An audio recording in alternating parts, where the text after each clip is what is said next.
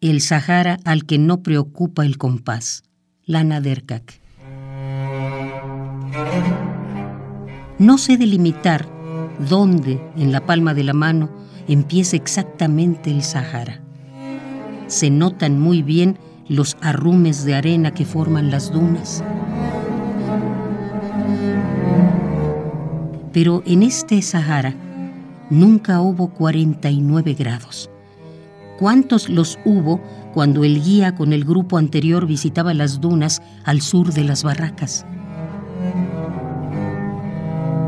En el Sahara de mi piel no hay ni vida, salvo que de vez en cuando mis fatamorganas se mueven en él como camellos. En él, la lluvia a menudo duda en caer o no caer.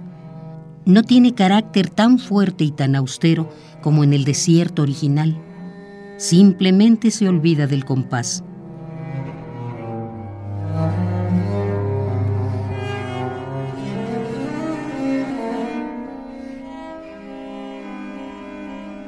En mi Sahara, sin embargo, es posible acampar y levantar la carpa porque estando en él las distancias geográficas no significan nada.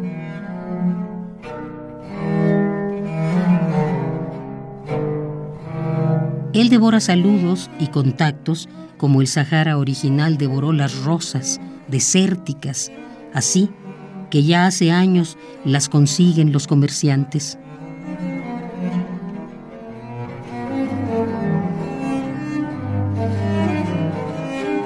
pero no puedo encontrar la respuesta. ¿Cómo algo como es el Sáhara se puede de manera tan fácil trasplantar al tejido humano? Ni quién y por qué lo trasladaría justamente ahí, a la piel.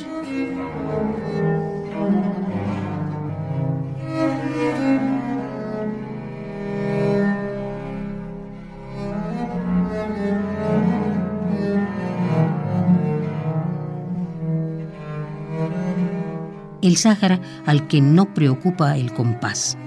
Lana Derkak.